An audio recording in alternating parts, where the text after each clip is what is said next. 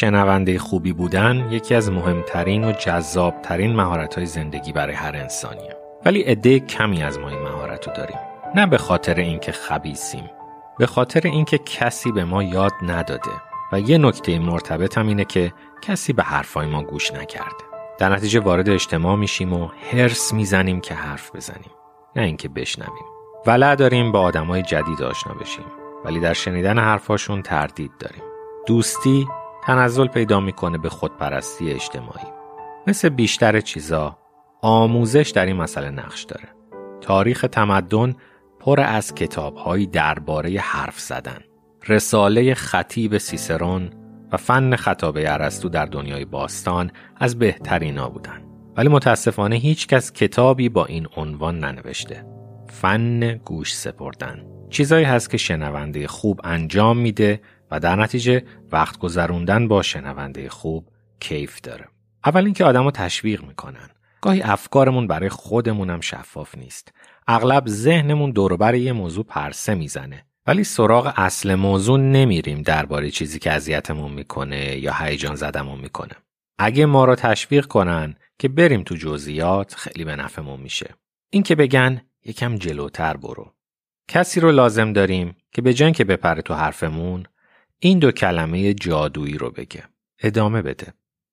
شما از یه خواهر یا برادر حرف میزنید و همصحبت شما میخواد بیشتر بدونه روابط بچگیتون چجوری بود، طی زمان چه تغییری کرد. کنجکاوم بدونن نگرانی و هیجان شما از کجا میاد. مثلا میپرسن چرا این موضوع خاص اذیتت میکنه یا برات مهم شده. تاریخچه ما رو میدونن. ممکن ارجاع بدن به مطالبی که قبلا گفتیم و ما حس میکنیم دارن سنگ بنای یه ارتباط عمیق رو میذارن.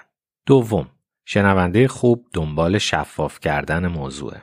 خیلی ساده اما مخربه که آدم مبهم حرف بزنه.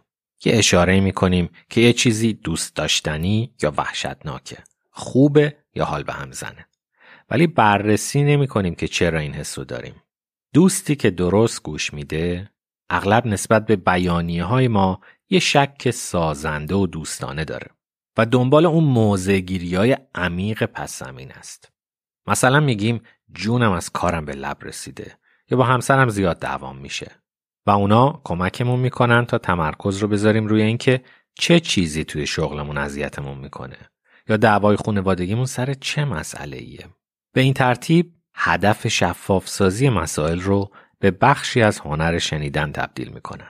این افراد مکالمه رو به شکل مبادله حکایت ها نمیبینن، بلکه گپ زدن تو پیتزا فروشی رو پیوند میدن به اهداف فلسفه سقراط که مکالماتش تلاشی بود برای اینکه همشهریاش در آتن حرف و نظرات خودشون رو بهتر و شفافتر درک کنن. سوم، شنونده خوب قضاوت اخلاقی نمیکنه. حواسش جمعه که همه ما حسابی دیوونه ایم. اونقدر ذهن خودشون رو خوب میشناسن که از هیچ چیزی در ذهن دیگران تعجب نمیکنن. مهارت دارن در این که هر از گاهی یه سیگنال تایید بفرستن. مثلا در یک بزنگاه مهم بگن که با ظرافت حس همدردی رو منتقل میکنه بدون اینکه رشته کلام ما رو پاره کنه. این حس رو منتقل میکنن که حماقتای ما رو میشناسن و پذیرفتن و به ما اطمینان میدن که نمیخوان آبرومون رو ببرن. یه دغدغه بزرگ در این دنیای رقابتی اینه که حس می‌کنیم نمیشه درباره فشاری که رومونه صادق باشیم. اگه بگیم حس بازنده ها رو داریم، ممکنه باعث بشه اخراجمون کنن.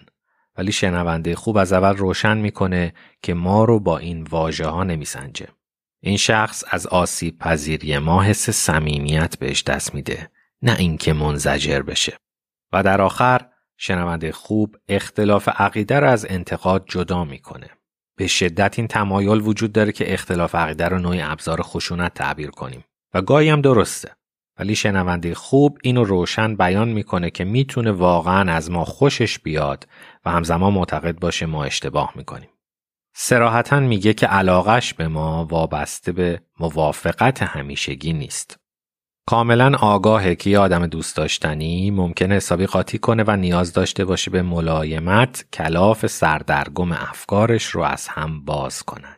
وقتی همراه یه شنونده خوب باشیم لذت عمیقی رو تجربه میکنیم، ولی اغلب نمیدونیم این آدم چی کار کرده که انقدر خوب به نظر میاد.